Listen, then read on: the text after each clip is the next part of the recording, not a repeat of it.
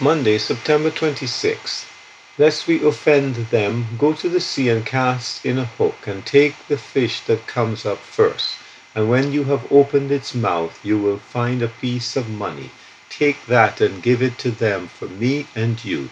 Matthew 17 27. For me and you. A fishing lesson.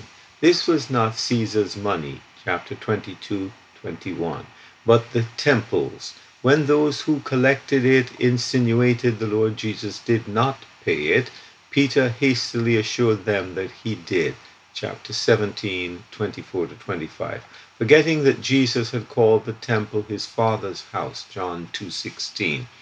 No doubt he wanted to maintain his master's honor, but inadvertently spoke of him only as a good Jew.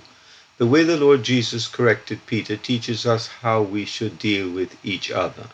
No one else has heard the exchange, so there was no need to make it public. Instead, he took him aside before they entered the house where he and the disciples were staying and quietly explained to him that kings and their sons are free from such obligations. Matthew 17 25 to 26. This not only instructed him, but prevented him from recounting to the others what he had said to the collectors, which would have required an embarrassing public intervention. But what of the claim Peter had made to the collectors?